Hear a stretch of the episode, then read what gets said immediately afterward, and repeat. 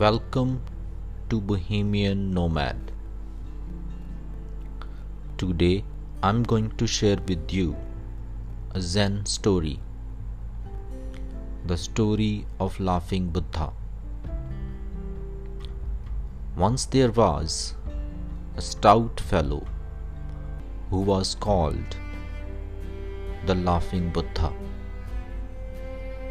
This Hotei had no desire to call himself a Zen master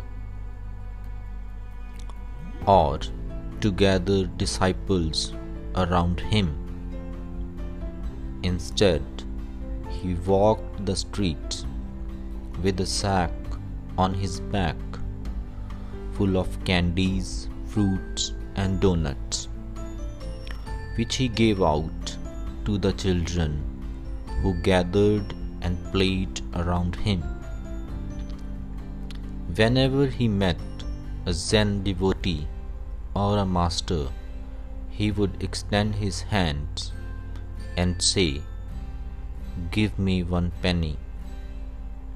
And if anyone asked him to return to the temple to teach others, again he would reply, Give me one penny.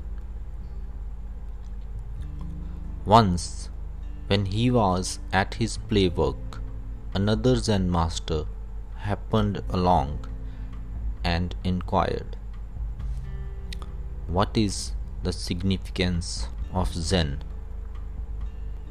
Hotei immediately plopped his sack down on the ground in silent answer. Then asked the other master, What is the actualization of Zen? At once, the laughing Buddha swung the sack over his shoulder and continued on his way. This story tells us about the eloquence and beauty of Zen. Laughing Buddha answered two main questions without saying a word. The first question was What is the significance of Zen? Laughing Buddha dropped his bag of donuts, toys, and sweets. This shows that Zen is renunciation, dropping the whole bag. Bag was only non-essential thing he was carrying. Plopping the bag down means dropping all that is non-essential. The second question was what is the actualization of Zen? The laughing Buddha swung the sack over his shoulder again and continued on his way. This shows that we can renounce the world, yet we cannot escape from it. This is the actualization.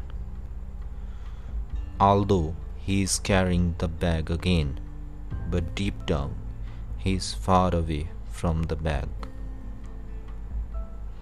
As long as he will be alive, he would carry it, but he will not be a clinger.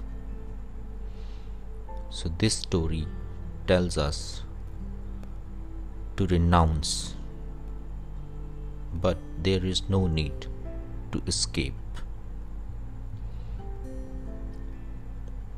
Thank you.